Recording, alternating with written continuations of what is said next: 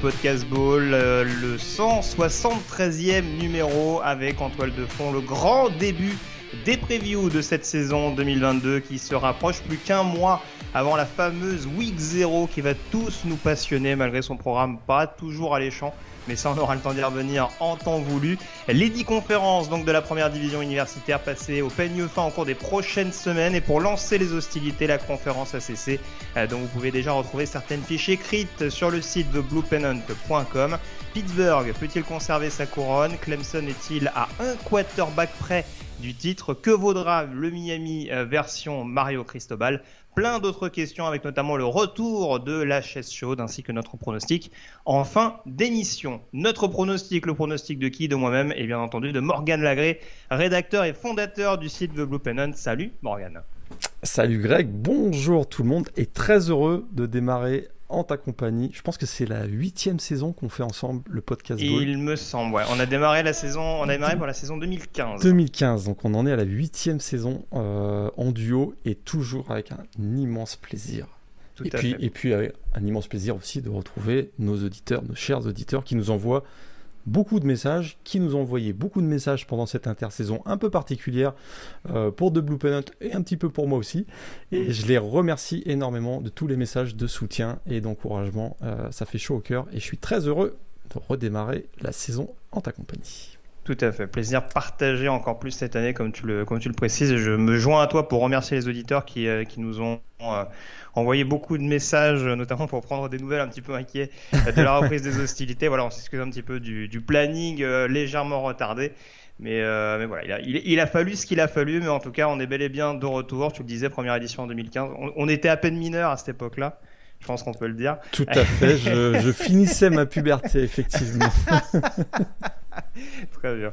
Euh, bon Morgan, rentrons dans le vif du sujet, on va parler de la conférence ACC. Il y a pas mal de choses à dire euh, dans une conférence qui a été assez animée la saison dernière et pas seulement en raison de son changement euh, de champion, puisqu'on sait que le titre restait pendant, est resté pendant de longues, longues années au sein de la division Atlantique, euh, détenu notamment par Florida State et par Clemson. Ça a changé notamment la saison dernière avec la déconvenue des Tigers. On aura le temps d'en reparler tout à l'heure. Si tu le veux bien, je bouleverse un petit peu peut-être le programme.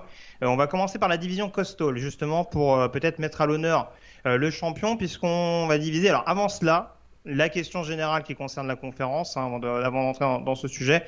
Au-delà donc de ces cartes redistribuées dans la conférence ACC, on a quand même eu un phénomène assez prégnant euh, la saison passée. C'est, cette émulation, on va dire, euh, des quarterbacks au sein de cette conférence. Alors tout le monde ne revient pas au cours de cette saison, puisqu'on le rappelle notamment euh, Kenny Pickett à Pittsburgh ou, euh, ou Sam Howell du côté de North Carolina sont tous partis en NFL.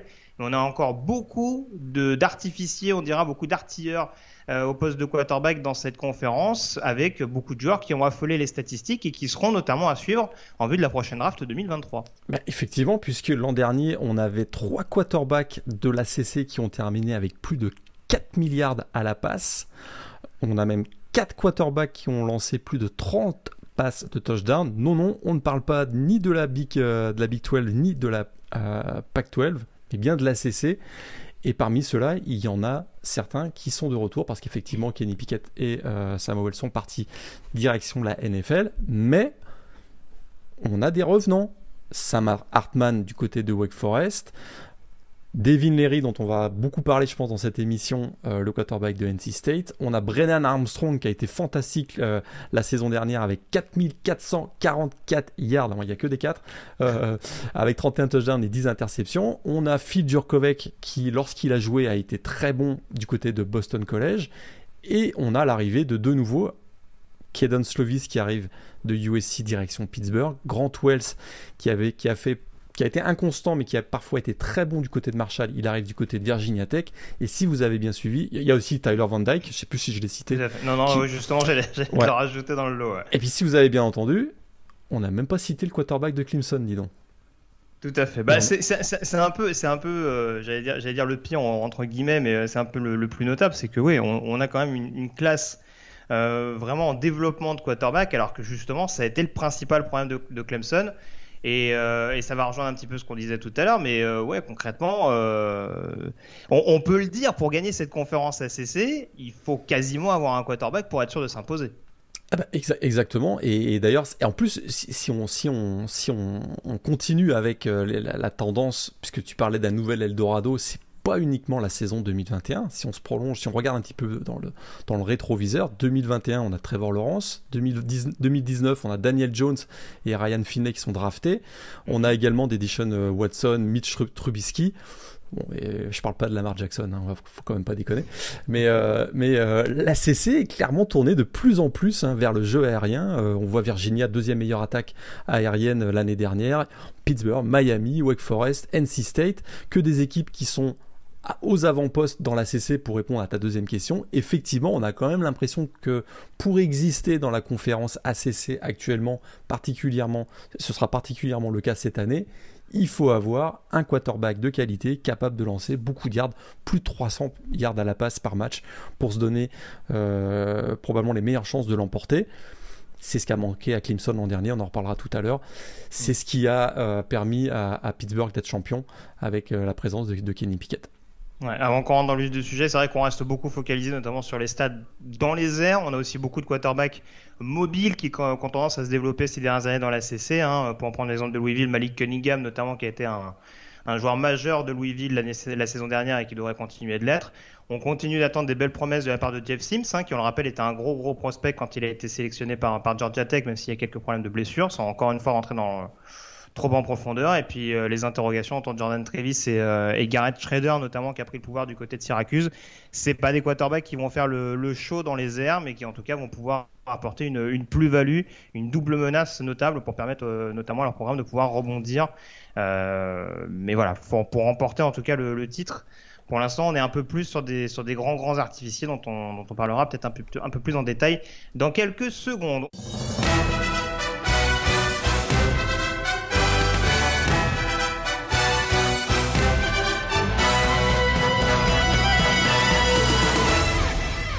Donc à cette conférence, à cette conférence ACC, cette division euh, Coastal, donc pour parler des Pittsburgh euh, Panthers. Morgan, il y a eu euh, un petit peu de mouvement du côté de Pittsburgh. J'en parlais un petit peu avec notamment le départ de, de Kenny Pickett. ça va pas être évident de conserver sa couronne du côté de la Pennsylvanie, notamment parce qu'on a également quelques ajustements au niveau du coaching staff. Ouais, alors il y a eu un, quand même un, une prolongation de contrat euh, jusqu'en 2030 pour Pat Narduzzi, donc le coach de Pittsburgh. Ça venait récompenser effectivement une saison 2011, 2021 pardon, qui a été euh, historique, hein, champion de la CC, mhm. je rappelle pas. Il y a une participation au Pitch Bowl, euh, donc un, un bowl du, Nouvel An, 11 victoires. Ils ont quand même eu, je rappelle, ils ont quand même eu Kenny Pickett, donc qui, qui était en course pour le S-Man, et Jordan Addison qui est parti à USC, mais qui est le Biletnikoff Award en titre. Donc voilà, vraiment une saison historique. Ils ont d'ailleurs fini dans le top 25 euh, pour la première fois en, 12 ans. Mais effectivement, euh, changement important dans le coaching staff, puisqu'on a le départ du coordinateur offensif Mark Whipple, qui est parti du côté de Nebraska et qui a laissé sa place à Frank Signetti Jr. Euh, moi qui suis un petit peu Boston College depuis quelques années, ce sera pas le même style.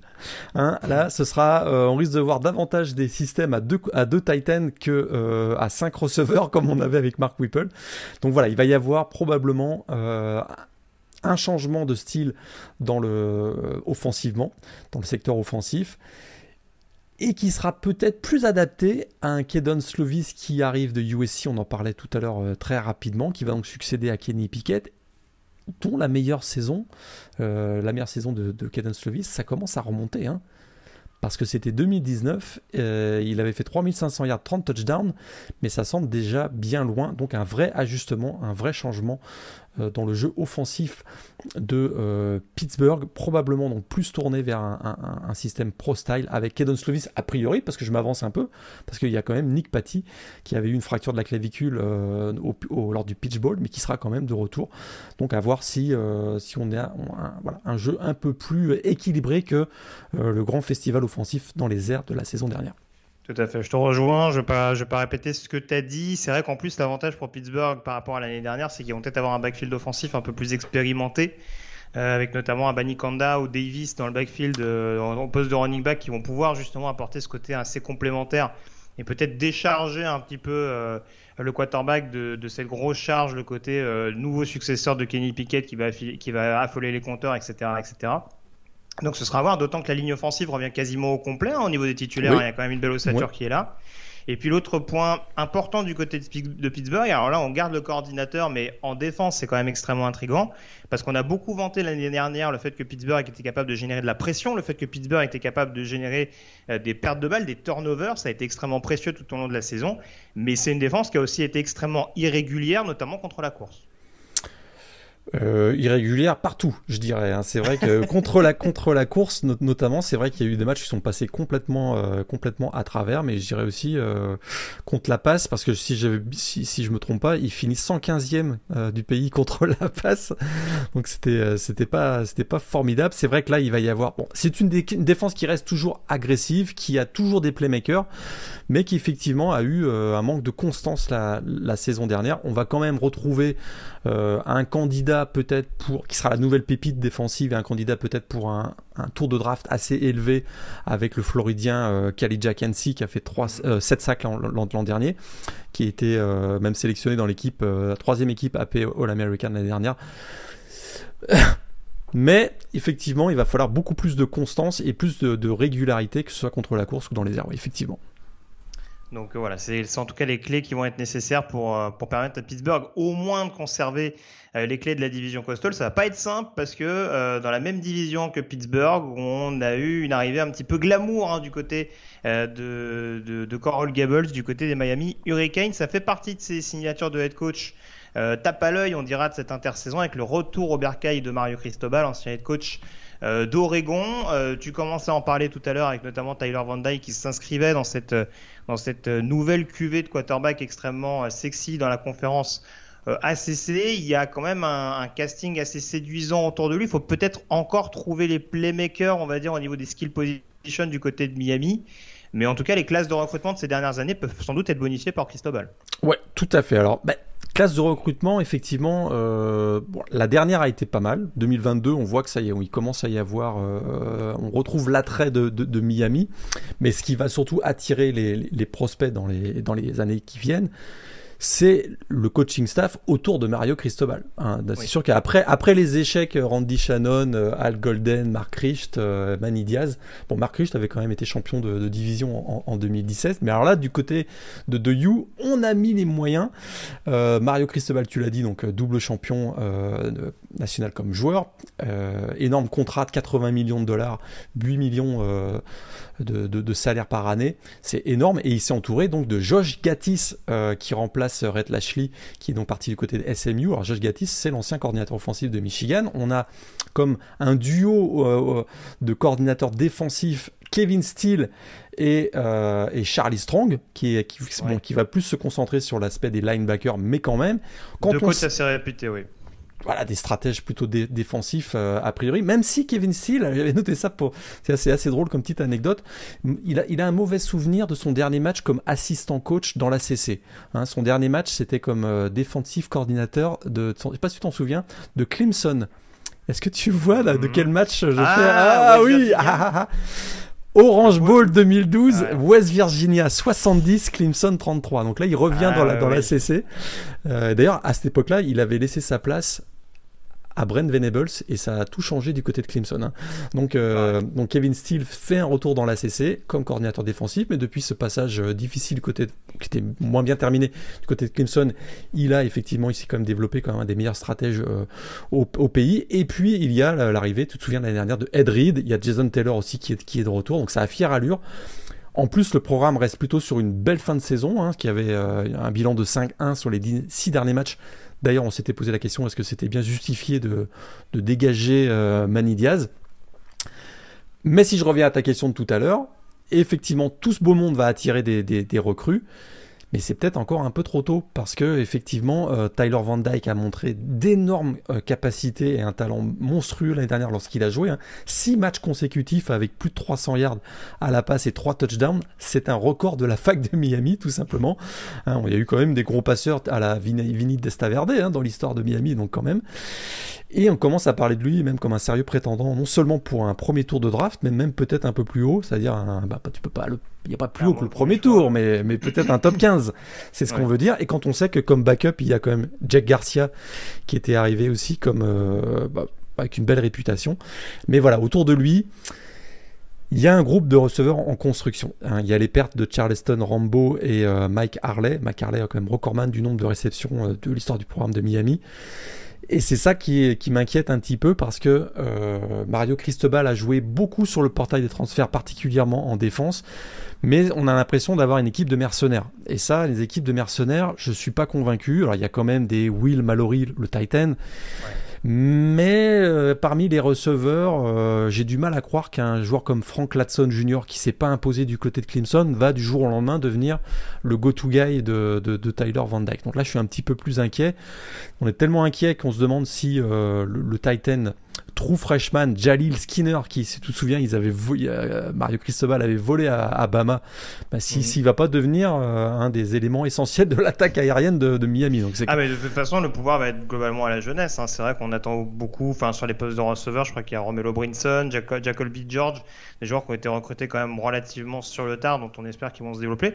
Pour compléter un peu ce que tu dis avant peut-être d'enchaîner sur la défense, ce qui est intéressant en attaque du côté de Miami, et ça rejoint un petit peu ce que tu disais tout à l'heure, cette espèce de mise en garde plus ou moins dans un premier temps, c'est qu'il va falloir déterminer justement ce que va mettre en place Josh Gattis du côté de Miami, parce que certes, il arrive de Michigan où il y a eu une, où il y a eu une qualification en playoff l'an dernier, avec notamment un jeu au sol qui, tournait bien, et ça, Miami va de nouveau en avoir besoin, parce que ça, été un grand problème, notamment ces dernières années, avec euh, là aussi l'année dernière, beaucoup de, beaucoup de joueurs assez fragiles euh, qui n'ont pas forcément pu disputer toutes les rencontres, et ça, ça va être une donnée à prendre en, considération, avoir un comité euh, assez euh, intéressant, comme il pouvait l'avoir à Michigan du côté de, avec Askins et, et Corum. Il va pas falloir qu'il ait cette période d'adaptation qu'il a eu du côté de Michigan, parce qu'on a eu quasiment une année d'expérimentation offensive avec Gatis. On a voulu jouer tout aérien dans un premier temps et on s'est rendu compte que ça fonctionnait pas et qu'il fallait avant tout jouer sur les qualités intrinsèques made in Big Ten, on va dire, avec une grosse ligne offensive et un jeu au sol qui, limite les pertes de balles euh, et, qui accumule les big plays. Donc, euh, va falloir peut-être trouver ces clés-là du côté de Miami. Il y a sans doute moyen de le faire, surtout comme tu le disais, avec une escouade de receveurs qui potentiellement peut être euh, assez vaste, mais pas forcément aussi intimidante que ça. Enfin, en tout cas, pas forcément être capable de d'affoler les compteurs dans un premier temps. Donc vraiment, l'arrivée de Josh Gatti, je pense, va être un, point fondamental pour savoir concrètement le temps que peut mettre cette équipe de Miami à être performant, notamment dans sa division et dans sa conférence en, règle générale. ils ont un avantage, euh, c'est qu'ils ont un point d'ancrage avec le retour de Zion Nelson, le left tackle, qui est euh, un des meilleurs left tackles du pays. Donc ça, c'est vrai, autant sur, le, sur la, la, pass protection que le run blocking, il va être intéressant. Il est très polyvalent, ça, ça peut être intéressant, mais je te rejoins complètement, l'attaque au sol, euh, ça a été une des pires euh, attaques au sol de la conférence ACC l'an dernier euh, du côté de Miami. Jalen Knighton, c'est pas Hassan Haskins quoi. On s'entend. Donc je suis pas sûr que qu'il ait les éléments pour mettre en place une attaque au sol qui, qui ressemble à, à quelque chose. Par contre, en, défense, belle progression. Je Je sais pas si tu voulais enchaîner sur la défense, mais. Oui, oui, bah il y a, y a, alors il y a eu des bonnes recrues. Ça fait partie de ces campagnes de recrutement, hein, euh, enfin des campagnes de recrutement intéressantes. Forcément, tous les regards sont braqués, notamment sur Leonard Taylor, sur la ligne défensive, euh, qui était une recrue 4 ou 5 étoiles, je crois, euh, à l'époque quand il a été récupéré par le coaching staff de Manny Diaz. Il y a également James Williams sur le poste de safety, qui, qui a appelé à devenir vraiment un top défenseur à ce niveau-là. Et puis il y a quelques transferts intéressants du côté de Miami. On est allé piocher notamment du côté de West Virginia avec l'arrivée d'Akim Mesidor, qui était sans doute le meilleur défenseur des Mountaineers de la saison dernière. Et puis également deux joueurs de UCLA qui arrivent pour booster un petit peu le pass rush également. Alors Caleb Johnson c'est plus sur le poste de linebacker, Mitchell Agoudé notamment qui était une recrue importante de UCLA à l'époque et qui arrive également pour booster ce, pass rush. Donc euh, là aussi ça fait partie de ces joueurs. Surtout qu'encore une fois je parle de joueurs qui je parle de joueurs de UCLA donc des joueurs qui étaient dans la Pac-12 dans une conférence que connaît plus ou moins bien Mario Cristobal. Oui. C'est quand même des arrivées assez intrigantes pour essayer de booster justement un roster, un, un roster qui a besoin quand même de, de recharger sur le front 7 et qui perd notamment Zach McLeod et, et DeAndre Johnson, qui sans être des joueurs extraordinaires représentaient quand même 10 sacs la saison passée. Exactement, euh, tu as tout dit. Euh, c'est vrai que là, voilà, il a dû compenser un manque de talent euh, très clair sur la ligne défensive par euh, une agressivité sur le portail des transferts. Puis tu as bien listé les joueurs qui, ont été renforcés, alors aussi qui ont renforcé l'équipe, pardon. Et, et moi, je serais attentif aussi sur la défensive, la défense aérienne. C'est sûr qu'avec un pass rush plus agressif et plus efficace, ça risque euh, par rebond d'améliorer la défense aérienne. Parce que je vois qu'il y a quand même beaucoup de talent. Tu as parlé de James Williams euh, tout à l'heure, mais il y a aussi des Tyreek Stevenson, donc l'ancien de Georgia, est de retour. Et on a aussi euh, le safety Avante Williams. Tu te souviens qu'il avait été une des recrues stars aussi du, du côté de lors de la, la, présence de Manny Diaz au poste de, de, de poste de, de coach. Qui a pas l'air très très discipliné hors terrain de ce que, de ce que j'ai pu non, voir. Non, ça c'est voilà, ça c'est son frère apparemment. Exact, ça c'est ça c'est un des un des problèmes.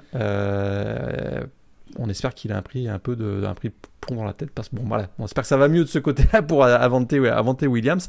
Mais voilà il y a du talent. Est-ce que euh, tout ça va est-ce que la voilà tout ça va former une équipe homogène défensivement et, offensivement? C'est le gros gros point d'interrogation. Mais si je voilà si je boucle la boucle la boucle c'est c'est avec un avec un coaching staff qui est vraiment avec beaucoup d'expérience des vétérans des coachs qui ont qui ont démontré déjà dans d'autres programmes qu'ils étaient capables de voilà de rendre de faire faire performer leur équipe, ça peut, ça peut effectivement rendre Miami un choix séduisant pour, euh, allez, disons-le, lutter pour le titre de la Costale peut-être. Tout à fait. À... Bah, à minima, je pense que c'est ce qu'on va demander à Mario Cristobal, au moins d'être compétitif. Euh... Euh, dans cette optique-là, surtout que ça reste une division relativement homogène. On va, on bah, va y venir d'ailleurs. Ouais, c'est-à-dire avec avec la quantité, avec l'argent qui a été euh, qui a été mis dans le programme, parce qu'il n'y a pas uniquement que la direction athlétique. Hein. On sait que voilà, je vous l'ai dit tout à l'heure, un énorme contrat pour Mario euh, Cristobal, mais on sait aussi qu'avec un certain nombre de millionnaires qui tournent autour du programme, ils ont été extrêmement actifs pour attirer des joueurs via des contrats NIL, hein, les fameux contrats NIL dont on commence à parler. Donc avec tout l'argent qui est mis autour du programme de Miami, euh, ils vont pas jouer la quatrième place. Hein. Ça c'est, on s'entend là. Ils vont pas juste jouer un 6-6 et un ball game. Hein. Ils veulent, le titre pour tout de suite remettre sur la carte euh, Miami dans la, dans l'ACC. Et on rappelle que Miami n'a jamais gagné la conférence ACC depuis qu'ils ont rejoint cette conférence en 2004. Tout à fait, c'est important de le, de repréciser. Alors, on passe au deuxième tiers, on va dire, de cette division coastal. On va commencer par les Virginia Cavaliers, euh, qui étaient champions de conférence, y a, champions de division, pardon, il n'y a pas si longtemps que ça. Euh, grosse saison statistique, t'en parlais tout à l'heure, notamment avec la prestation de Brennan Armstrong. On va le dire tout de suite, alors il y, a un changement de coaching staff bien entendu et de head coach notamment avec le départ de, de Mendenhall, l'ancien l'ancien coach très respecté euh, qui est arrivé de BYU et qui avait réussi de, de belles belles choses du côté de Virginia. Euh, donc départ de, de Mendenhall remplacé par Tony Elliott, ancien coordinateur offensif des, Clemson Tigers. Alors on va le dire euh, tout de suite, je sais pas ce que tu en penses.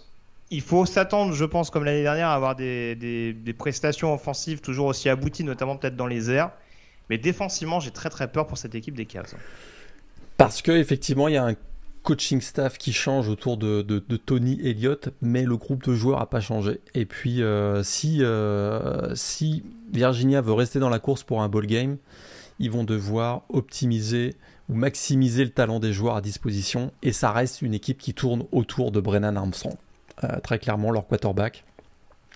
Comme je le disais tout à l'heure, le, meilleur quarterback sur le plan statistique de la conférence ACC. Et ils vont jouer encore sur sur ses qualités. On va retrouver, en plus, il y a de, et sont de retour tous les playmakers autour de lui. Hein. Ah oui, c'est ce que j'allais dire. Il y a une escouade de receveurs de furieux en plus. Alors, dont Tavion Weeks, euh, Keaton Thompson, euh, Billy Kemp. Même on a le, le retour de Lavelle Davis, hein, qui avait eu une saison blanche en, en 2021 euh, en raison de blessure, mais qui est euh, voilà, qui sera une arme très précieuse, notamment dans la red zone adverse vu sa taille. Donc là, très clairement, il y a tous les, voilà, le retour de tous les playmakers offensifs qui ont euh, bah, rendu cette attaque de Virginia la troisième meilleure attaque dans les airs du pays. Très clairement, ils vont jouer là-dessus. Et puis, écoute, euh, en défense, tout est à reconstruire parce que c'était catastrophique l'année dernière. Alors, c'est sûr qu'il y a, Nick, Nick, euh, Jackson, le linebacker, qui voilà, qui est le général de cette défense. Qui soigne ses stats, on va dire. Ouais, il soigne, il soigne qui profite, qui profite des failles de la ligne défensive pour cueillir les, les attaquants, quoi. Ouais, mais c'est sûr qu'ils encaissent beaucoup, beaucoup de points, beaucoup, beaucoup de yards. Et pour gagner des matchs, ils ont, bah, ils ont besoin de marquer 35 points, quoi. Donc, euh, c'est compliqué, mais il va y avoir du spectacle. Euh, moi personnellement, je m'attends pas à plus de 4-5 victoires cette année pour Virginia, ce qui serait donc une petite régression même par rapport à l'année dernière, parce que dans la, la, la division, je vois d'autres équipes qui sont en progression. Tout à fait. Et puis euh, j'en ai pas parlé, mais c'est vrai que le jeu au sol, on verra, parce qu'en plus euh, Des le nouveau coordinateur offensif, et euh, un ancien coach de running back, donc on verra comment il considère ce poste, mais c'était déjà pas, ça tournait pas à plein régime, on va dire, sous la coupe de, Branco, de Branco Medeno et du coordinateur offensif Robert Tanae. Là, en plus, je crois que Tola Papa, qui était le principal euh, pourvoyeur de ballon, est parti du côté de Washington. Donc il y a une grosse, grosse reconstruction au niveau de ce backfield offensif. Mais en défense, ouais, je te rejoins. Euh, voilà. De, Nick Rodzinski, euh, ancien coordinateur défensif d'Air Force. ça peut faire un peu rigoler parce que c'est vrai que les stats d'Air Force étaient quand même pas mal l'année dernière. Mais ils n'ont vraiment pas affronté des foudres de guerre. Donc là, ça va être vraiment un test grandeur nature. Euh, pour l'ancien coordinateur des, Falcons, c'est cette défense euh, des Cavaliers en règle générale. Euh, toujours en Virginie, on va parler de Virginia Tech, le programme de Wilfried Penney, le defensive tackle français, où là encore il y a eu une grosse reconstruction avec notamment le départ qui était devenu un petit peu inéluctable ces derniers mois de Justin Fuente, très fragilisé notamment de par son on va dire la défiance des boosters locaux. donc nouvelle arrivée du côté de Virginia Tech, un ancien d'ailleurs coach passé euh, du côté du programme, à savoir Brent Pry, euh, qui était coordinateur défensif de Penn State euh, la saison dernière. Donc tu, tu commençais à en parler un petit peu tout à l'heure. Là, pour le coup, c'est peut-être plus en défense que c'est rassurant. en attaque, même s'il y a Grant Wells qui arrive, il n'y a pas non plus. Euh, il y a eu beaucoup, beaucoup de départs du côté de cette équipe de Virginia Tech qui va quand même falloir digérer pour le nouvel head coach pour le nouvel head coach en place. Pardon. Et principalement parce que Viti régresse sur le plan du recrutement depuis plusieurs années. Hein. C'est ce qu'on observe euh, très, très clairement. Et alors c'est sûr que Brent Pry, il arrive avec toute son énergie, il a vraiment convaincu la Hockey Nation qu'il est l'homme de la situation, mais effectivement, euh, il devra se débrouiller avec un groupe de joueurs au talent euh, limité, je trouve, en tout cas limité pour lutter avec, euh, avec l'élite de, de, l'ACC. Effectivement, défensivement, bah, lui, il arrive avec ses notions, voilà, un système de jeu qui va vouloir certainement refondé autour des, euh, du socle, on va dire, des deux linebackers euh, Dax Holyfield et Alan Tyndale. Comme, comme on attaque, euh, c'est peut-être la ligne qui est préoccupante. D'ailleurs, peut-être que Wilfried Penney a une bonne carte à jouer, je trouve, cette année dans son rôle de defensive tackle, parce qu'il n'y a pas de il n'y a pas de vétéran complètement euh, indéboulonnable, je trouve, euh, à, cette position. Non, contrairement à l'extérieur, où il y a peut-être deux joueurs assez établis euh, sur l'intérieur, je te rejoins, il y a, peut-être plus, plus vocation à jouer sur de la rotation. Et Pry, globalement, à Penn State, jouait un peu plus sur la rotation, même s'il a perdu rapidement Mustifer l'an dernier. En tout cas, il a plutôt joué cette clé-là en passé, donc ça peut être intéressant pour, pour les défenseurs français. Et effectivement, le quarterback qui va diriger cette, cette nouvelle attaque, euh, une attaque qui risque d'un petit peu de changer, hein, parce que euh, l'attaque au tempo élevé de Justin Fuente, à mon avis, c'est terminé. De, toute façon, c'était une cata, hein, il faut quand même le dire, puisque l'an dernier, ils ont fini 112e du pays avec 176 yards à, la passe. On devrait avoir du bon vieux old school football. et, et alors, dans ces cas-là, quoi de mieux que d'engager le coach de ligne offensive de Wisconsin, hein, Joe, Rudolph, là on est sûr qu'on on se trompe pas du côté de, de Viti, ça va jouer au sol, euh, deux voire trois Titans à, chaque fois, alors qui va diriger cette nouvelle attaque qui sera peut-être un petit peu moins explosif que ce qu'on essayait de faire avec Justin Fuente? Est-ce que ce sera Grant Wells, donc l'ancien de Marshall, ou est-ce que ce sera Jason Brown, donc l'ancien de South Carolina? Ça, ça, va être assez intéressant à, suivre. Tout à fait, voilà. Et puis défensivement, c'est vrai que la principale clé, ça va peut-être être les defensive backs on sait qu'il y a quand même. C'est un poste assez réputé généralement du côté de Virginia Tech, mais voilà, il y a eu, il y a une certaine profondeur qui s'est qui s'est installée ces dernières années euh, chez les Hokies. Donc euh, ça peut en tout cas être un poste dans une conférence, encore une fois, où les quarterbacks ont souvent voix au chapitre ces derniers mois. Euh, le backfield défensif, bien entendu par ricochet le, le, pass rush justement pour pas pour pas mettre au supplice ce, ce, secondary va avoir un rôle prépondérant du côté de du côté de Viti cette saison mais ouais on est un petit peu comme du côté de Virginia va falloir, va falloir peut-être temporiser un petit peu en attendant d'être d'être plus compétitif pour, pour inquiéter les équipes au niveau du, haut de la division. Et puis pour terminer dans, ce deuxième, dans cette deuxième partie de division Coastal, on va parler de North Carolina. Euh, bah écoute, là on parlait de défense porte ouverte tout à l'heure avec Virginia. Je pense que euh, je pense que North Carolina, on était pas mal non plus la saison dernière. Euh, ça a coûté d'ailleurs euh, sa place au coordinateur. Ils étaient même deux, je crois, à avoir, sauté euh, cette saison du côté de North Carolina, puisque du coup c'est. Alors il y a Jay Bateman qui est parti. Ah non, Tommy Fickpen est toujours là. Mais en l'occurrence, on a, on a changé notamment de coordinateur. Enfin, le coordinateur ah bah défensif en chef c'est une vieille connaissance. Ah ouais, ah euh, non mais attends, tu peux pas présenter ça comme ça. Attends, t'as vu le monstre qui revient là Parce qu'il fait un retour quand même. Hein. Il avait fait du bon travail en 2015-2016 déjà avec UNC. Ancien champion national quand même, monsieur. On parle de Jen, de Jen Chizik.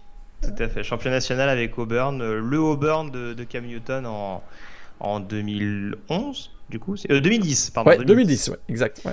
Euh, et, oui, en effet, qui reprend du service du côté de North Carolina après, après deux, saisons, euh, deux saisons passées là-bas. Alors tu disais, ça va mieux se passer. L'avantage en plus pour Chizik, pour le coup, c'est qu'il a quand même, euh, on a cessé de le répéter, mais le recrutement ces dernières années du côté de ah, Chapel Hill, il est extrêmement, il est extrêmement séduisant. Ah bah, très clairement. D'abord, une ligne défensive bien garnie, je trouve. un joueur comme Miles Murphy, donc même nom que l'autre, Miles Murphy, mais qui, qui, qui, a bien explosé. Il y a l'arrivée de Noah Taylor donc, euh, de Virginia. Et puis, pour parler du recrutement, bah, écoute, il y a le 5 étoiles euh, Travis Shaw dont on attend énormément dans les prochaines saisons et qui pourrait être utilisé déjà dans la rotation cette année. Donc ça c'est plutôt intéressant. On a aussi très bien recruté ces dernières années dans le backfield défensif. Hein. Mhm. il, y a, toujours Tony Grimes, ancien, ancien prospect 5 étoiles. Zéro interception l'année dernière par contre. Il va falloir qu'il se bouge un peu les fesses. Il y a le fameux Storm Duck qui fait dont le nom fait rire tout le monde, mais qui est un bon joueur aussi. Donc euh, notre ami Jin qui il hérite plutôt d'un groupe au fort potentiel, issu de recrutement euh, du top 15, du top 20 national des, dernières années. Donc il y, a de quoi, il y a de la place à l'amélioration. De toute façon, tu disais tout à l'heure, ils peuvent pas faire beaucoup plus pire que ce qu'ils avaient fait l'année dernière. Donc euh, c'est sûr qu'ils vont s'améliorer. Ouais, tout à fait. Je regardais 105e en termes de points euh, concédés au niveau euh, national, 32 points de moyenne. Ça fait quand même un petit peu peur, parce qu'il est sauvé l'an dernier, notamment pour euh, améliorer leur fiche et leur permettre notamment de terminer à, 6 victoires sur l'ensemble de, l'exercice. C'était leur attaque, même si on a vu un Samuel un peu plus en difficulté qu'en 2020. Là, ça va être peut-être la principale problématique de cette saison du côté des, des Tar Heels. Qui, pour prendre la succession justement de Well au poste de quarterback, on a d'un côté le mobile Jacoby Criswell qui était déjà là et qui était le backup de Samuel ces dernières années, et Drake May qui était une recrue star, je crois, de la campagne 2020. Si je me trompe pas, 2021 peut-être. C'était euh, c'était de... 2020, je pense, oui. Ouais, donc en tout cas, ouais, ou true freshman ou redshirt freshman, j'ai un doute là-dessus. Mais, euh, mais, en tout cas, voilà, joueur qui, qui, a démontré des choses intéressantes, notamment lors des camps printaniers. Euh, donc ça va être la principale clé, sachant que ils ont Josh Down sur le poste de receveur, qui est la principale, on va dire, valeur sûre sur, sur, ce poste offensif, un des rares joueurs en tout cas de retour. Il est phénoménal. Euh, il est phénoménal. Ouais, mais, mais c'est vrai que ça fait quand même beaucoup de points d'interrogation entre, entre, le poste de quarterback et de running aussi où, où Ty Chandler est parti euh, va pas falloir perdre de temps à, l'allumage du côté de North Carolina. Surtout que il semble qu'on ait décidé de préserver l'attaque de type air raid de Phil Longo, le, coordinateur offensif. Mais je suis pas sûr que, hormis euh, Josh Downs, il est les, joueurs pour pouvoir supporter ce style de jeu. Drake May et Jacoby Criswell ont tout à démontrer. Euh, ils ont perdu ils ont perdu quand même trois running backs euh, titulaire lors, de la, lors des deux dernières drafts, hein, Javante Williams, Michael Carter, Ty Chandler. Derrière, ça va. Il manque de profondeur à un point où on se demande si c'est pas le true freshman George Petaway euh, qui va être titularisé, un joueur au, potentiel énorme, au potentiel d'être une future star. Et il y a une autre future star dans l'attaque du côté de North Carolina, mais c'est sur la ligne offensive qui a été affligeante l'année dernière. Une des raisons qui a expliqué les nombreuses blessures d'ailleurs de Samuel. Est-ce qu'on va voir le trou freshman 5 étoiles, euh, Zach Rice, hein, qui est mm. attendu comme le Messi, un left tackle euh, vraiment énorme, euh, mais, mais, qui effectivement doit, va devoir gérer la différence de niveau entre le lycée et l'université. Mais il manque tellement, on manque tellement d'arguments sur cette ligne offensive qu'on se demande s'il va pas être aligné dès le premier jour. Donc, euh, Oui, en tout cas, il a été beaucoup testé lors du Spring Game hein, de, mémoire, donc ça va, être, à voir. Mais c'est vrai qu'il y, a pas mal de joueurs intéressants. Hein. Tu parlais du, des, jeunes recrues défensives. On sait qu'il y a un Bryson Nesbitt, notamment le Tyden, euh, un petit peu homme à tout faire, un peu dans le profil d'un Tommy Tremble il y a quelques, il y a quelques saisons du côté de Notre-Dame. Euh, qui peut être utilisé justement dans ce système offensif un peu, à faire pas mal de choses. Donc c'est vrai que ça, va être une grande, grande curiosité de North Carolina, c'est voir le visage de cette défense version Chizik et surtout voir le, visage de cette attaque avec un, nouveau, avec un nouveau quarterback et peut-être avec une nouvelle identité parce qu'on va peut-être devoir user d'autres armes. Euh, parce que malgré tout, on a, on a été très critique sur ce joueur, mais je pense que Samuel cachait pas mal de lacunes euh, sur certains secteurs, notamment une ligne offensive qui n'était pas là, ou peut-être un jeu au sol qui pouvait être intéressant en sortie de backfield, mais peut-être un peu plus en difficulté justement de par les ouvertures euh, limitées que lui offrait sa, sa line Donc, il euh, va falloir voir éventuellement ces, petits points d'interrogation du côté du côté du UNC. on passe aux deux derniers ou tu voulais rajouter quelque chose sur On passe aux deux derniers. On passe aux Ça devrait aller vite. Oui, c'est ce que j'allais dire. Ça devrait aller un peu plus vite puisqu'en l'occurrence, euh, c'est peut-être les deux programmes les plus attendus, en tout cas, comme étant les plus en difficulté à l'orée de cette saison 2022. On va parler notamment des Georgia Tech et Yellow Jackets, toujours coachés donc par Guillaume euh, Collins, euh, qui n'ont pas connu une saison formidable la saison dernière, c'est le moins qu'on puisse dire. Trois victoires euh, en 12 rencontres, euh, on avait un petit peu parlé, je crois, sur les sites de Gloop notamment, euh, dans les grands perdants, notamment du portail des transferts. c'est vrai que je parlais de l'impact de Samuel dans l'attaque de North Carolina. Perdre Jamir Gibbs, qui était peut-être ta seule star offensive, voire ta seule star tout court ça pousse à relativiser pas mal de choses du côté d'Atlanta et savoir si Georgia Tech va être capable vraiment de, de, reprendre cet essor qu'on attend quasiment depuis la fin de l'ère Paul Johnson. Ouais, parce que la transition euh, post-triple option euh, ne se fait pas aussi euh, facilement qu'espérer. Un Geoff Collins est sous pression et clairement sur le hot seat.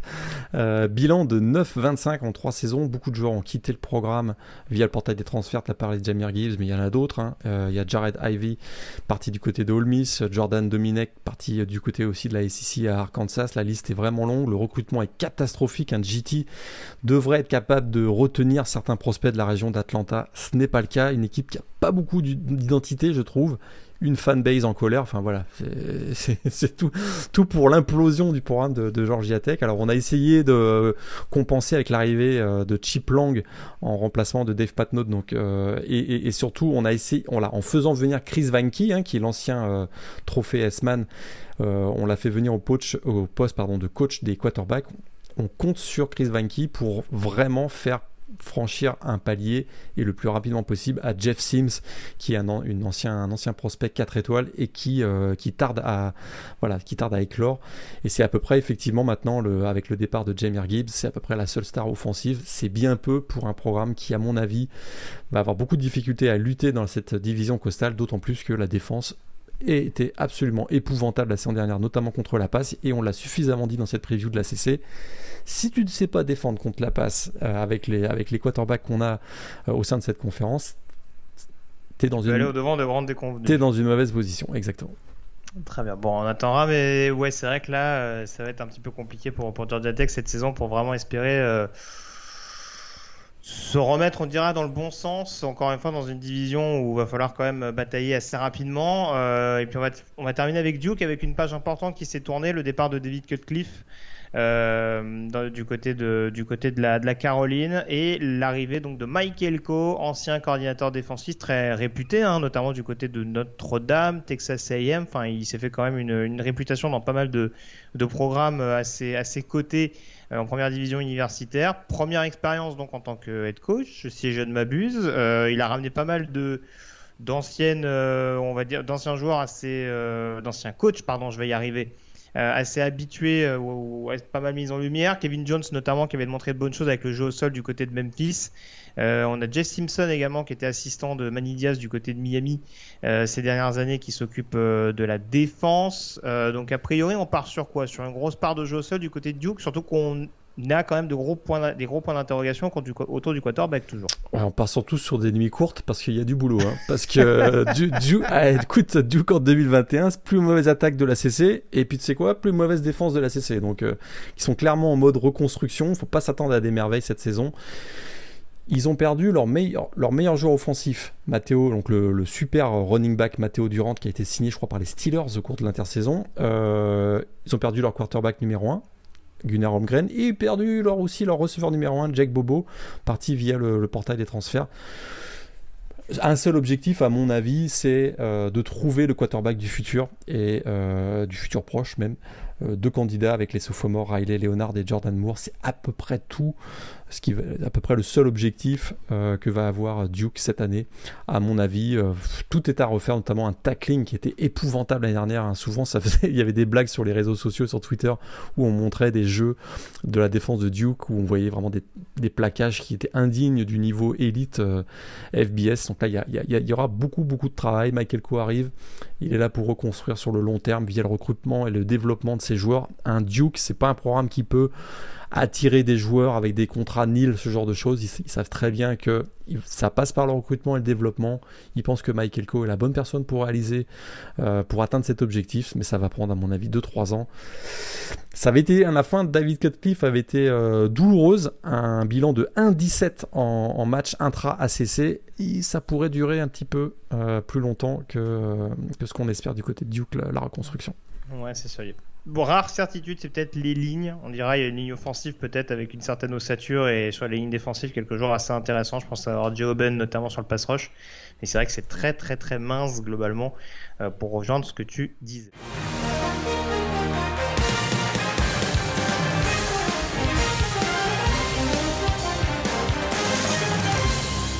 Voilà ce qu'on peut dire en tout cas sur cette division coastal. On s'intéresse maintenant à l'Atlantique. Euh, pour parler notamment du vainqueur de la saison dernière. Et non, ce n'était pas Clemson, c'était bien Wake Forest, les Demon Deacons. Alors, je vais planter le décor tout de suite, Morgan. J'ai présenté en live le top 25 de pré-saison et je crois savoir que sur Wake Forest, on n'a pas du tout les mêmes, euh, le même point de vue. Euh, d'habitude, c'est sur Notre-Dame, mais bon, là, au moins, on s'adapte cette année.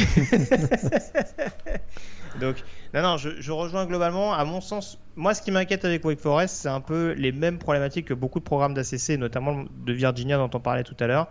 Euh, je ne doute pas de la force de frappe offensive. Euh, la défense me fait un peu peur. Il y a un changement de coordinateur défensif, ça tombe bien. Ça te rassure suffisamment éventuellement pour considérer Wake Forest comme des candidats à leur propre succession? Au moins ils ont pris conscience qu'il y avait un problème. c'est déjà, c'est déjà bien. Donc l'arrivée de Brad Lambert, donc de, de Purdue au poste de défensif, euh, coordinateur défensif, pardon. C'est vrai que la défense était en faillite l'an dernier, un 111e du pays contre la course, 5 matchs à plus de 42 points. Ah, c'est vrai qu'il provoque, euh, il provoque beaucoup de turnover, mais ça suffit pas. Euh, il y, a peu de playmakers dans cette défense, peut-être à part Kalen Carson, le, cornerback. Mm.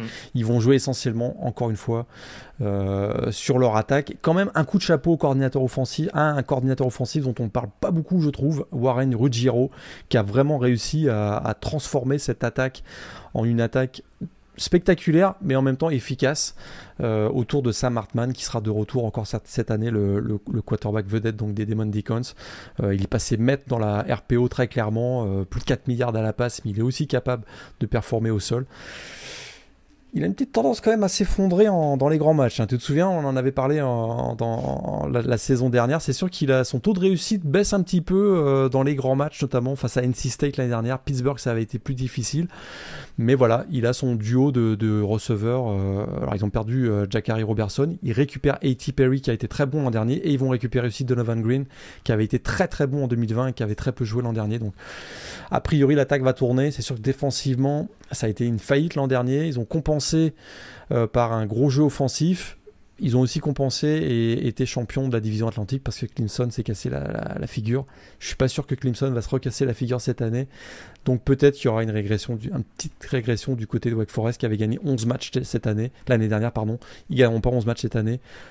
Ça va plutôt, à mon avis, tourner autour de 8-9. Ouais, je vais pas, je vais pas répéter ce que tu as dit. J'étais d'accord euh, très clairement sur euh, là-dessus. C'est vrai que c'est, il y a, y, a, y a un développement certain du côté de cette équipe de Wake Forest. C'est, ce sera jamais une bonne équipe à prendre. Et ce sera une équipe qui en effet va faire le spectacle, alors que quand Dave Colson est arrivé, c'était vraiment un programme on va dire qu'essayer d'être solide faute de mieux. Euh, et là, c'est vrai qu'on est passé à un jeu euh, très axé sur du sol, euh, puis ensuite très axé sur du jeu aérien. Donc voilà. En tout cas, c'est rarement des matchs où, c'est rarement des matchs où on devrait s'ennuyer. ceux de ceux de Wake Forest. Hein, il devrait y avoir du spectacle à tout va. avec notamment les cibles que tu évoquais, mais ouais, pour l'instant sur la défense, j'attends encore d'être totalement rassuré. ça ça peut être homogène, il y a pas mal de joueurs de devoir et pas mal de joueurs de retour, mine de rien. Hein. Je pense qu'il y a au moins 7 ou 8 titulaires qui reviennent, donc peut-être qu'avec un peu plus d'expérience, ça peut changer. Mais euh, voilà, va clairement falloir euh, remettre tout ça d'aplomb du côté de Brad Lambert pour, pour avoir une, défense aussi compétitive que l'attaque. Bah écoute, tu parlais de Clemson, on va en parler maintenant. Hein. on va crever l'abcès tout de suite.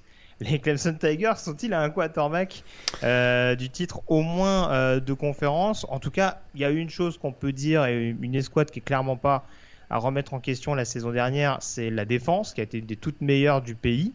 Hein, même si Georgia a un petit peu vampirisé euh, l'attention très clairement du côté de Clemson euh, euh, en termes de, points et, tout simplement de yards concédés, ça a été, assez, impressionnant à, à ce niveau-là. L'une des interrogations quand même, c'est le départ de Brent Venable dans cette escouade.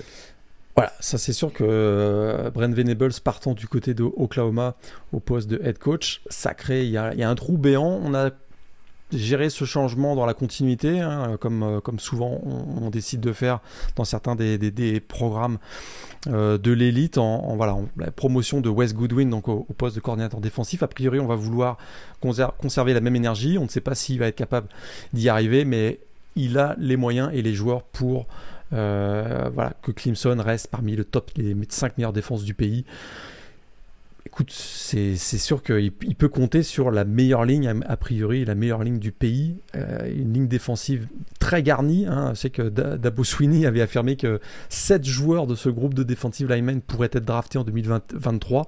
C'est même presque pas une blague quand on regarde la liste. Euh, il y a donc Miles Murphy, 8 sacs l'année dernière, considéré comme un All-American, euh, un des meilleurs defensive linemen du pays. Il y a Xavier Thomas qui est de retour. Il y a Brian Breezy, ancien prospect 5 étoiles qui a été blessé l'an dernier au genou qui sera de retour. Il y a Tyler Davis, ces quatre-là forment euh, presque la deuxième génération des quatre fantastiques. Et puis derrière, il y a des KJ Henry au poste de defensive end, un, joueur senior. Il y a Justin Mascol qui a joué l'an dernier. Écoute, c'est vraiment très très impressionnant. Euh, même la deuxième vague de cette ligne défensive, c'est sûr que ça va, permettre à Clemson de se mettre dans une très très bonne situation pour bloquer les, attaques adverses. Quand on sait que euh, le second rideau défensif a, souffert un petit peu avec les départs de James Kalski et, et, Bellon Spector, mais il y a eu l'éclosion de Trenton Simpson l'année dernière. Donc c'est voilà, je trouve que c'est une équipe. Alors je vais peut-être laisser la main sur peut-être le maillon faible de la défense, c'est la défense aérienne, mais c'est très très solide défensivement.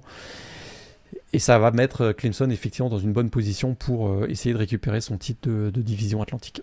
Ouais, je, ne vais pas faire trop long parce qu'après, globalement, il y a des classes de recrutement extrêmement intéressantes. Donc euh, voilà, c'est vrai qu'il y a une jeunesse relative, en tout cas beaucoup plus notable dans ce backfield défensif, qui ne seront pas à, négliger. Mais c'est vrai que par exemple, on a vu l'éclosion d'un Andrew Mukuba sur le poste de safety qui, a été assez, qui a été assez bluffante, notamment en 2021. Il y a quelques joueurs dont on attend qu'ils puissent éventuellement euh, franchir un palier euh, dès la saison prochaine. Hein. Je pense à un, Malcolm Green par exemple sur le, sur le poste de corner. On a quelques joueurs, euh, j'ai plus tous les noms en tête, mais des joueurs 4 ou 5 étoiles qui sont arrivés. Je crois qu'il y a Toriano Pride par exemple qui est arrivé, qui était une recrue star de, du dernier, de la dernière campagne de recrutement du côté de Clemson. Donc il y a il y a très clairement des, des, atouts et par rapport à d'autres programmes dont on parlait tout à l'heure, là l'avantage très clairement c'est que c'est des joueurs qui vont faire leur gamme en pouvant compter en tout cas sur une ligne défensive qui va leur laisser le temps, euh, a priori sur le papier, euh, de pas être exposé tout de suite, tout de suite. Donc c'est déjà un avantage. Il vaut mieux que pour Clemson euh, avoir, avoir cet avantage-là d'avoir une ligne défensive déjà aguerrie pour éviter d'exposer très très clairement le dernier rideau. Si on en vient tout de suite à l'attaque, pas mal de joueurs de retour. C'est presque une anomalie cette saison 2022 parce qu'on part sur cette campagne avec comme principal point d'interrogation le jeu aérien, ça n'a pas dû arriver souvent depuis la prise de pouvoir de Dabo Sweeney du côté de la Caroline. Et effectivement, parce que l'année dernière, 191 yards en moyenne par match, 103e attaque aérienne du pays, euh, très clairement pas au niveau d'une équipe qui veut lutter euh, potentiellement pour une place en playoff ou voire mieux. Et effectivement, euh, bah, c'est une équipe qui est en mode revenge actuellement, Clemson, mais ça, ça, va passer par le réveil du junior DJ Wagalelei, le quarterback qui a été la véritable déception euh, de la saison dernière. C'est vrai qu'il avait la pression de, succéder à l'immense Trevor Lawrence. Euh, il a été abandonné par sa, par, son, par sa ligne offensive en début de saison. Mais ensuite, quand ça a été un petit peu mieux avec la ligne offensive, il n'a jamais su trouver le bon rythme avec ses receveurs. Il, a été très inefficace dans ses passes, hein, vraiment même on peut dire médiocre dans ses prises de décision. Écoute, il finit avec 55% d'efficacité à la passe. Hein. c'est à peine dans le top 100 euh, national. Et ça, c'est un vrai, vrai problème. Et je pense que euh, on entend beaucoup d'Abo Sweeney euh, vanter les qualités de DJ Wagalilei. Je pense qu'il sera pas aussi patient que ce qu'il laisse penser et que je serais pas surpris de voir plutôt que tard le true freshman 5 étoiles Kate Klubnik qui est peut-être celui qui voilà peut-être qui va combler le maillon faible de cette attaque euh, parce qu'il a, il a, très impressionné, il a vraiment impressionné depuis son arrivée sur le, campus de Clemson. Oui, bah ça en tout cas, ça a été le joueur qui avait crevé l'écran lors du Under, euh, Under Armour ou l'America Bowl, donc qui réunit généralement, même s'il y a eu une petite pause par rapport à la Covid ces dernières années, mais qui a réuni l'année dernière les, les, principales recrues lycéennes euh, du pays. Donc il s'était vraiment mis en évidence là-dessus. Donc c'est vrai que forcément, on s'attend dans une période où l'attaque de Clemson, notamment le poste de quarterback, est en difficulté à ce qu'il soit potentiellement le, ouais, cette espèce de nouveau Trevor Lawrence, cette recrue 5 étoiles qui va arriver et tout casser très clairement du côté de Clemson. Alors on souhaite aux Tigers. Euh, après, c'est vrai qu'il y a une escouade de receveurs qui a été assez inconstante la saison passée. Euh, avec, je trouve, un système offensif. Bon, je l'ai dit, je l'ai dit quand même pas mal de fois ces dernières années. Je trouve que le système offensif n'était pas terrible, terrible. Donc, je ne sais pas si c'était simplement du fait de Tony Elliott et si avec le nouveau changement de coordinateur, ça peut aussi apporter une nouvelle émulation à une attaque qu'on avait peut-être aussi besoin. Mais euh, c'est vrai, voilà, il y, a eu, le départ de Justin Ross. A priori, on a les deux Collins, Beau et Dakari qui sont toujours là. Un Williams notamment qui va vouloir rebondir. Euh, et puis des Tiden notamment qui sont pas mal utilisés dans la zone rouge, dont Davis Allen. Donc, euh, ça peut en tout cas permettre à Clemson de, reprendre un, impact non négligeable dans le domaine aérien. mais là encore, va pas falloir, va pas falloir perdre trop de temps pour cette équipe des, Tigers pour vraiment être pleinement compétitif parce que on l'a dit, c'est homogène dans la coastal, mais dans l'Atlantique, au niveau des principales, euh, des principales forces, que ce soit Wake Forest ou deux équipes dont on va parler tout à l'heure, va, va pas falloir perdre des plumes. On a vu que l'année dernière, ça avait, ça avait coûté cher euh, à l'arrivée. Et, ils peuvent pas uniquement se baser sur un jeu au sol qui a été quand même efficace. C'est vrai que là, on a beaucoup bâché l'attaque aérienne, mais l'attaque au sol était quand même plutôt efficace. On avait un Will mm. Shipley, donc, euh, qui était un, ancien prospect 5 étoiles qui a été très bon. Kobe Pace a été, a été bon aussi. Phil Maffay est encore de retour. Mais on veut pas revivre la même chose que la saison dernière avec une attaque qui tournait essentiellement autour, de, autour du jeu au sol. Il faut mm. une attaque au moins équilibrée. Et puis dans une, dans une conférence ACC qui est orientée vers, la, vers les airs, il faut qu'au poste de quarterback, ce soit bien meilleur que la saison dernière. Tout à fait. Puis il y a une ligne offensive qui est expérimentée aussi, avec pas mal de joueurs euh, de recrues importantes de ces dernières années. Donc euh, voilà, du côté de Clemson, il y a beaucoup, beaucoup d'ingrédients.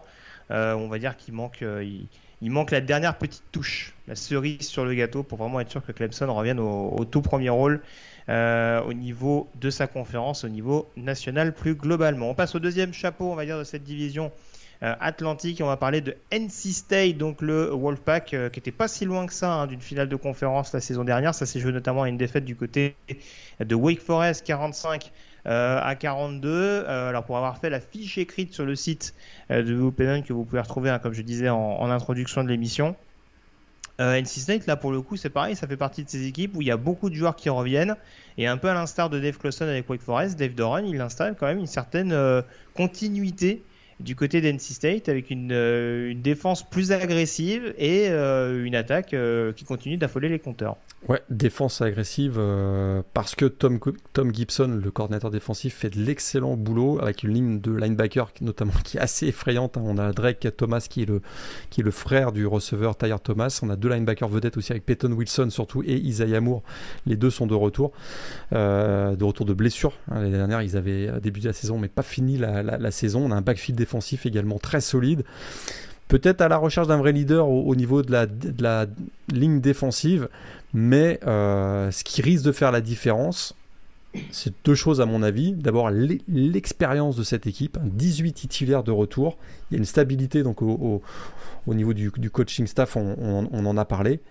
Mais c'est le retour peut-être du meilleur quarterback de la conférence, euh, Devin Leary, 3433 yards à la passe l'an dernier, 35 touchdowns, 5 interceptions, très très bonne lecture de jeu, bonne prise de décision, euh, même sous pression. Je trouve qu'il est vraiment clutch, il est efficace. Il y a eu la perte d'Emeka Emezier, son, son receveur euh, préféré de la saison dernière, mais il y a le retour de joueurs comme Tyler Thomas, j'en parlais tout à l'heure, donc le, receveur, le grand Devin Carter également est, de retour. On a deux Titans qui sont également très bons. C'est sûr, alors là je vais, je fais à peu près, euh, je, décris à peu près tout ce qu'il faut dire sur NC State. Euh, on a la perte de Ikem et Kwonu au poste de, left tackle, mais ça reste quand même assez solide, je pense, sur la ligne, euh, sur la ligne offensive. Tu sais quoi, Greg? Moi, je suis monté dans le bon wagon de NC State. Je sens, je sens qu'ils peuvent faire chier cette année. Tu, fais partie, tu fais partie de ceux qui les ont mis dans le top 10. Euh, je les ai mis dans le top 10. De, pré-saison. et, en soi, c'est pas, c'est pas un scandale, euh, loin de là. Ça fera partie des équipes, encore une fois, euh, vraiment, vraiment à surveiller tout au long de, de, cette campagne. Surtout qu'ils ont le calendrier pour pouvoir éventuellement, jusqu'à Clemson début octobre, se mettre un petit peu en jambes. Ce que j'allais dire. Le calendrier, c'est sûr qu'ils vont avoir deux matchs qui, euh, qui vont définir leur saison. C'est ce match à Clemson. On rappelle qu'ils ont battu Clemson l'an dernier. Euh, et il y aura ce dernier match contre euh, à North Carolina qui dans le voilà dans le rivalry game. C'est sûr qu'ils ont une équipe très expérimentée, très, très expérimentée pardon, qui a pris son envol, je trouve, l'année dernière en 2021. Ça peut ça peut continuer et peut-être, tu sais quoi, que David Leary pourrait donner le premier titre de conférence à NC State depuis, tu sais quand?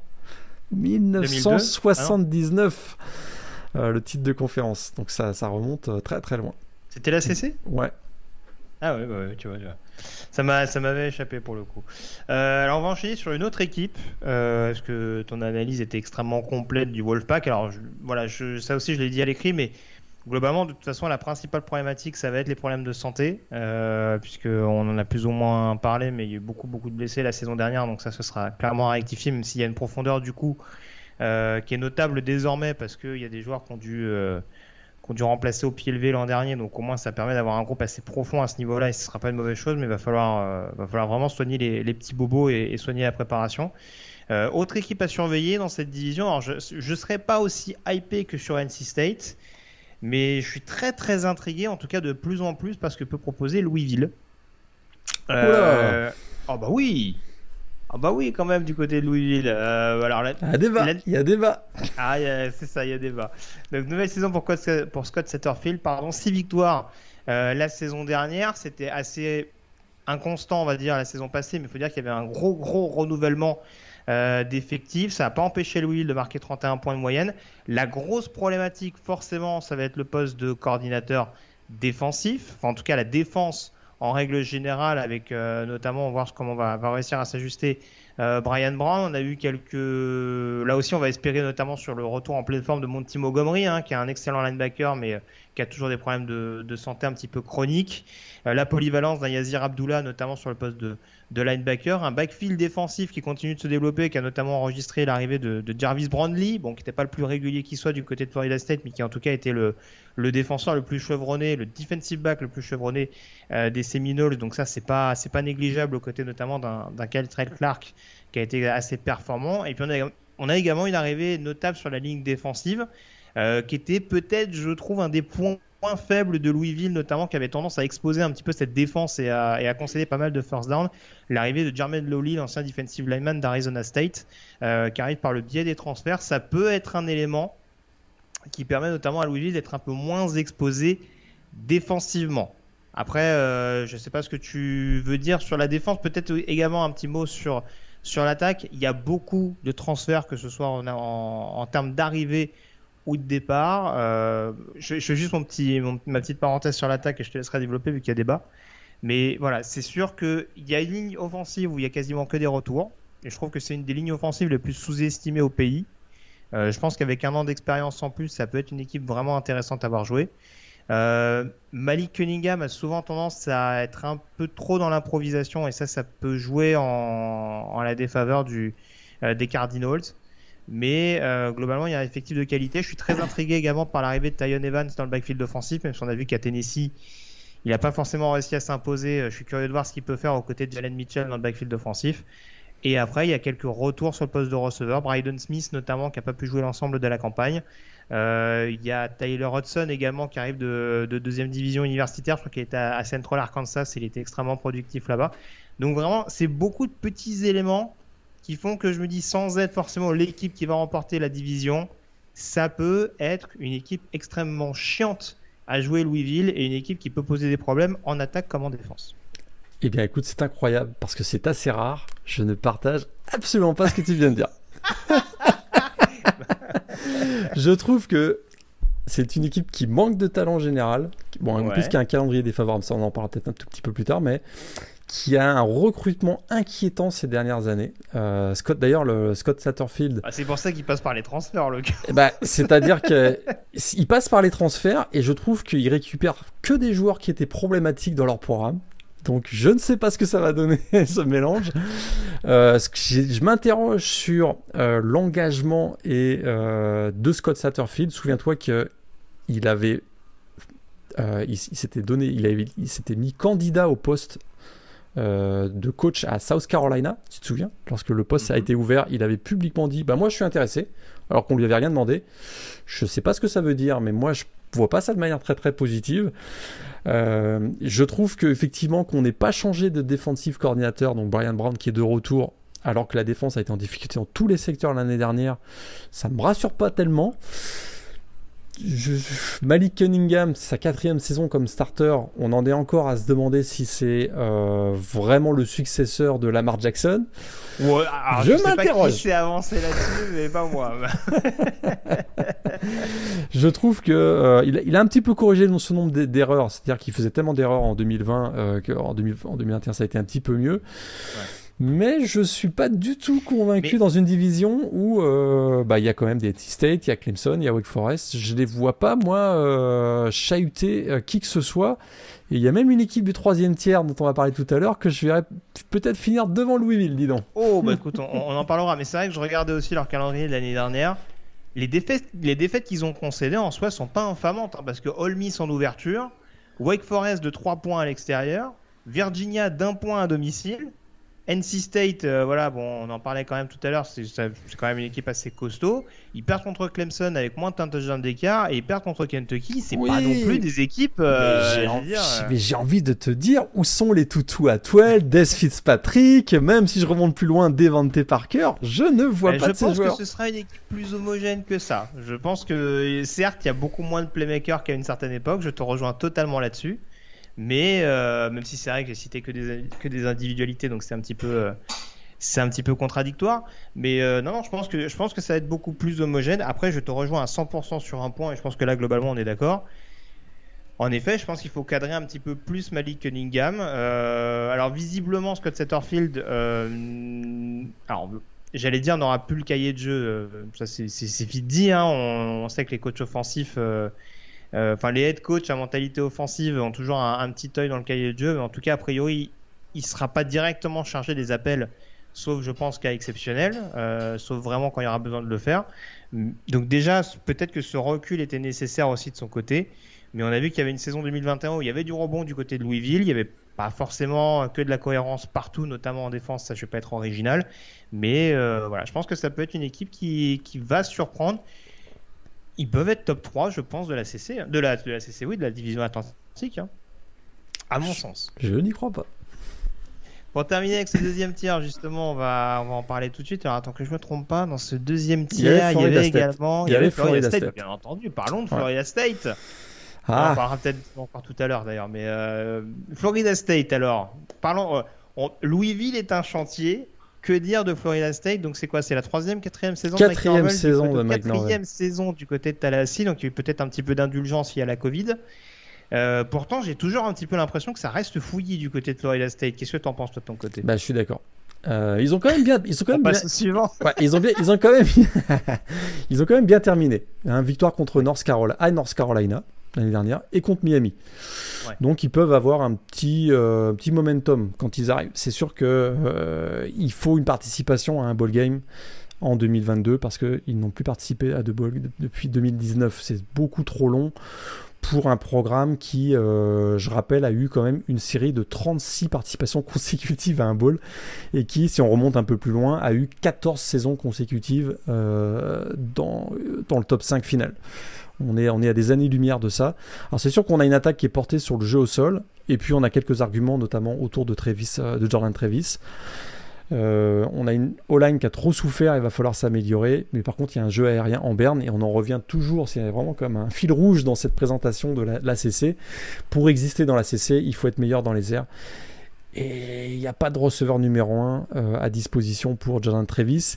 Ok, ils ont qui... en pagaille, hein, mais c'est vrai qu'il n'y a pas ah, forcément des receveurs d'un impact vraiment euh, notable à l'heure actuelle. C'est ça, ils ont fait venir Micah Pittman et, euh, de Oregon et Johnny Wilson de Arizona State, mais qui étaient plutôt des deuxième, troisième, quatrième receveurs dans leur équipe à l'origine. Est-ce qu'ils ont le talent pour être des receveurs numéro 1 à, FSU Je suis pas sûr. Et est-ce que même Jordan Travis a le talent pour être un, quarterback capable de performer dans les airs Je continue de m'interroger. Euh, c'est sûr qu'il y a du talent en défense. Hein. leur système 4-2-5, là, ça marche relativement bien. Ils ont, ils euh, était pas si mauvais que ça l'an dernier, mais essentiellement parce qu'il y avait un Jermaine Johnson, Johnson et un Kier Thomas au poste euh, de, de pass rusher qui était absolument énorme l'an dernier. Est-ce qu'ils vont réussir à reproduire le même niveau de pression sur les quarterbacks adverses? Je ne sais pas. Je suis pas tant que ça optimiste pour FSU, euh, même si euh, tout le monde, tous les observateurs qui suivent euh, FSU disent que Mike Norvell, il a amené ce niveau d'énergie, il a acquis la confiance de ses joueurs. C'est essentiel de, de, de, voilà, de au moins être le patron dans son vestiaire. Est-ce que ça va se transformer par des victoires et plus de victoires que la saison dernière alors qu'ils ont fini 5-7 Je suis pas convaincu. Je suis pas convaincu encore. Ouais, très clairement. Déjà, il va falloir se respecter, je pense, un peu plus sur les lignes du côté de Florida State. Alors, je dis un peu plus, tu le disais, c'est vrai qu'en dehors de Jermaine Johnson, il n'y avait peut-être pas une énergie suffisante euh, sur tous les bords de la, de la D-line. Euh, je suis très intrigué par l'arrivée, je pense que c'est ton cas également, de Jared Verse en provenance d'Albanie, euh, un des tout meilleurs pass rushers de deuxième division universitaire. Maintenant, il pourra pas tout faire tout seul, même s'il y a d'autres joueurs qui vont continuer de se développer, comme Darren McClendon, Malcolm Ray derrière, pour assurer un petit peu de profondeur à ce premier rideau et rendre peut-être cette défense de Florida State un peu plus intimidante parce que malgré tout en termes de points concédés c'est souvent le même problème avec Florida State ces dernières années euh, malgré les, les, playmakers absolument dingues qu'ils pouvaient avoir c'est que collectivement, euh, ça restait, euh, ça restait un petit peu brouillon sur certaines, sur certaines périodes de la rencontre, notamment sur certaines fins de match. Bah, on parle de Jacksonville State, le match, où ils se font euh, planter sur le dernier, la dernière passe du match, où il y a des, un tackling indigne de, des Seminoles. Donc, effectivement, ils auront un match contre LSU en, week, en deuxième semaine. Et après, ils perdent contre l'ogre Louisville en troisième semaine. Mais ils, ont, ils auront un bye week juste avant du match contre Louisville. Ça, le, temps de se remettre euh, de leurs émotions du match contre ah, oui, vrai. Autant pour moi. Non, mais voilà, ça, peut en tout cas être à surveiller. Florida State, ça peut aller d'un côté ou de l'autre, mais très franchement, c'est une année déjà charnière pour, pour, Mike Norvell, sans anticiper sur, euh, sur la prochaine chronique à venir. Euh, troisième et dernier chapeau donc du côté de cette division atlantique. tu veux qu'on commence par qui? Peut-être par Syracuse, allez. Je vais garder le meilleur pour la fin si tu veux. On commence par Syracuse, euh, groupe où il y a eu pas mal d'ajustements nécessaires ces dernières années du côté de, Dino Babers. On a beaucoup tâtonné, notamment sur les coordinateurs. Euh, beaucoup de changements réguliers. Ça ne ferait pas exception à la règle en 2022 puisqu'on a changé de coordinateur offensif justement avec Robert Tanae, ancien coordinateur offensif de Virginia qui vient remplacer Sterling Gilbert. A priori, on a trouvé son quarterback. On a un des meilleurs running backs de la conférence, voire du pays on a un groupe jeune. Est-ce que ça peut suffire pour enfin redynamiser cette équipe des Orangemen L'arrivée de Robert Anae donc au poste de coordinateur offensif, à mon avis, ça va rien changer. Parce que quand tu un Sean Tucker au poste de running back, qui est la révélation de la saison 2021 au poste de running back, dans la CC, mais aussi on peut le dire au niveau, du, au niveau national. Presque 1500 yards au sol à la passe, 12 touchdowns.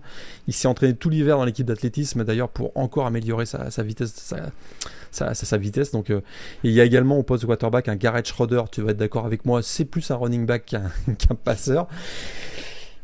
Ils ont une O-line qui, euh, qui, a été excellente euh, sur le run blocking avec notamment euh, Matthew Bergeron, le Canadien, qui sera encore de, retour, mais qui a été catastrophique sur la pass protection. À mon avis, c'est on prend les mêmes et on recommence pour Syracuse cette année, c'est-à-dire gros jeu au sol et une défense solide, solide et agressive. Je suis pas sûr que ça permette à Syracuse d'aller atteindre un ball game cette année, malheureusement. Bon, j'étais un poil plus optimiste, mais c'est vrai qu'après, dans une division aussi homogène, c'est compliqué de s'avancer un petit peu là-dessus. Ils peuvent aller chercher éventuellement les 6 victoires. Euh, ils en étaient pas loin l'année dernière. Hein. Euh, bilan de 5-7. Quand on sait qu'ils étaient dans des circonstances très particulières, ils étaient à 1-10 lors de l'année Covid et à 5-7 avant ça. Donc, euh, mine de rien, ça l'a frôlé dans des années où, encore une fois, je le disais, il y a eu beaucoup de reconstruction au niveau du coaching staff. Peut-être qu'avec un poil plus de stabilité, euh, ça peut éventuellement dynamiser un peu ce programme de Syracuse. Mais ouais, je te rejoins. Je pense que ça fera au moins 5 victoires, je pense. Après, la question, c'est de savoir est-ce qu'ils vont être capables d'aller chercher la sixième décisive justement pour renouer avec ce ball qu'ils ont réussi à obtenir en 2018. Ce qu'ils n'ont pas fait l'an dernier, puisque l'an dernier, euh, avant d'attaquer la dernière ligne droite, ils étaient à 5-4. Ouais. ils se sont fait déglinguer les trois derniers matchs. c'est une belle image. voilà. C'est l'impact du Carrier Dome hein, qu'on ah, bah, le, fameux, le fameux. et on termine avec Boston College, le meilleur pour la fin. Alors, c'est eux qui vont me survendre devant Louisville, j'en suis persuadé. Alors que moi, je suis extrêmement inquiet pour Boston College. Dis-moi ce qui te rassure pour les Eagles. Leur quarterback, leur receveur, leur running back, leur titan. Faut qu'ils qu jouent leur quarterback. Hein. Mais oui, il est de retour. Il a l'air un peu fragile, Phil Durkovac. Mais non, donc euh, Phil, Phil Durkovac qui effectivement a manqué une partie de la saison dernière, mais quand il est revenu, on a vu que ça a fait toute la différence, hein, parce que euh, bah, c'est une équipe qui a plutôt bien terminé, avec une participation, euh, en tout cas une qualification à un sixième bowl consécutif. Euh, c'est la troisième année pour Jeff Affley, donc l'ancien de Ohio, State, qui a vraiment changé la culture du, euh, sur le campus de Chestnut, Hill. Un programme beaucoup plus discipliné, avec un engagement, une implication des joueurs qui est nettement supérieur, je trouve. Et au niveau du recrutement, hein, les 2021-2022, on est dans le top 40. C'était rare du côté de, Boston College. Et voilà, je trouve qu'il y a un talent général qui est bien meilleur que ce qu'on a connu euh, par rapport à l'époque, Scott Adadio notamment. Il y a Phil Djurkovic. Écoute, le, groupe de receveurs, je trouve, est, plutôt euh, bon. Hein. Zay Flower, c'est un vrai playmaker. Jaden Williams est de retour. Jalen Gill est toujours présent. Je sais pas si on l'a dit, mais il y a un changement de coordinateur offensif. Hein, parce que justement, on l'avait dit tout à l'heure, Signetti est parti à, Pittsburgh. Et il n'arrive pas seul d'ailleurs. John McNulty, qui est l'ancien coach des Titans à Notre-Dame, il arrive avec George, George Takak, qui était un ancien Titan aussi de Notre-Dame. Donc euh, voilà, et puis je trouve qu'en défense, avec leur, fameuse défense 4-2-5, euh, euh, qu'on voit beaucoup d'ailleurs dans, dans la CC, ça va, je trouve que ça va mieux. Hein. une équipe qui était dans le top 5 contre la passe l'année dernière, un groupe qui reste très compétitif, avec notamment des Marcus Valdez au poste de defensive end ou Josh DeBerry sur le backfield défensif. Moi, je trouve qu'il y a un premier mois qui va être décisif. Hein, les matchs contre Rutgers, Virginia Tech, Florida State. Si ça passe avec 4 victoires, et comme tu l'as dit, si Phil reste en santé, c'est une équipe qui peut aller chercher les 8 victoires, je crois, Boston College. D'accord. D'accord. Donc au calme, tu me dis qu'ils vont gagner à Virginia Tech et Florida State euh, potentiellement le premier mois. T'as bien compris. Ah d'accord, ok, ok, je vois. Non, non, mais alors. Comment ça, je vois tu, tu, tu, tu, connais mieux Boston College que moi, donc moi je me fie bien entendu à, à ta connaissance aiguisée du programme de, de Chestnut Hill. Euh, moi, je te l'ai dit globalement, Filior Kovac, en effet, on a vu les différences quand il est revenu. Je souhaite vraiment de tout cœur, parce que c'est un joueur qui est, qui, est, qui est, assez agréable à voir jouer, je souhaite vraiment de tout cœur qu'il soit en pleine forme cette saison. Euh, et que sa connexion avec Zay Flowers continue à être assez productive, même si on a vu que voilà, ça pouvait être un peu plus diversifié euh, au niveau de l'escouade de, de receveurs. Ce qui m'inquiète quand même un petit peu, alors on sait que généralement c'est une tradition du côté de Boston College, notamment ces dernières années, il y a quand même un gros renouvellement au niveau de la ligne offensive. Parce que non seulement tu as, 4 des 5 titulaires qui étaient partis, en tout cas qui étaient en fin d'éligibilité ou qui ont été draftés, ton cinquième lineman qui est déjà out pour la saison, va quand même y avoir beaucoup d'automatisme à trouver pour protéger un joueur qui était déjà fragile. Hein. Mais ils ont très bien recruté ces dernières saisons. Oui, oui, c'est pour ça. C'est pour ça. Je sais, il y a quelques joueurs notamment qu'on a couvé, qu'on a redshirté euh, la saison dernière. Euh, donc je me dis, voilà, il y a, sans doute dans l'idée que de se dire que voilà, on, les préserve justement pour pouvoir de nouveau avoir une ligne offensive compétitive. Maintenant, la question, c'est plus une question de temps. Donc, euh, c'est plus là-dessus où je dis quand tu me dis, ouais, euh, s'ils arrivent à bien gérer le premier mois, moi, justement, c'est plus ce premier mois qui me fait peur pour Boston College. Et voilà, et j'attends de voir les progrès défensifs justement de Jeff Affley. Moi, c'est tout ce que j'attendais de voir depuis qu'il est arrivé du côté de, Boston College. Euh, voilà, il y a eu, il y a eu en effet des, bonnes séquences, des bonnes choses qui ont été vues. Maintenant, voilà, je pense que c'est peut-être plus sur la durée et puis voir un petit peu au niveau des duels intra-conférence. Je pense que c'est peut-être là où, le bas a plus blessé, on va dire, la saison dernière. C'est plus leur bilan intra-ACC où il va falloir s'améliorer pour, euh, pour être pleinement compétitif. Mais voilà, Boston College, ça fait partie de ces équipes comme Florida State où, où je t'avoue, j'ai un avis où je me dis oui, peut-être que euh, voilà, si, si, ça prend la bonne, le bon virage, ça peut être une équipe problématique, mais je suis pas hyper enthousiasmé, notamment de par les, les problématiques offensives. Au niveau du, calendrier, ils pourraient perdre leur place en playoff avec un match à Notre-Dame euh, le, 19, novembre. Bah. C'était une blague, bien sûr. Mais euh, pour moi, ce sera un match particulier. Notre-Dame, Boston College.